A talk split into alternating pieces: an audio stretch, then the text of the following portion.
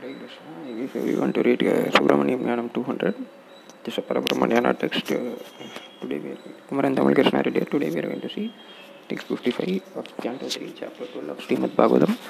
Thereafter, by sex intelligence, they gradually increase generation of population one after another. Thank you, Hare Krishna.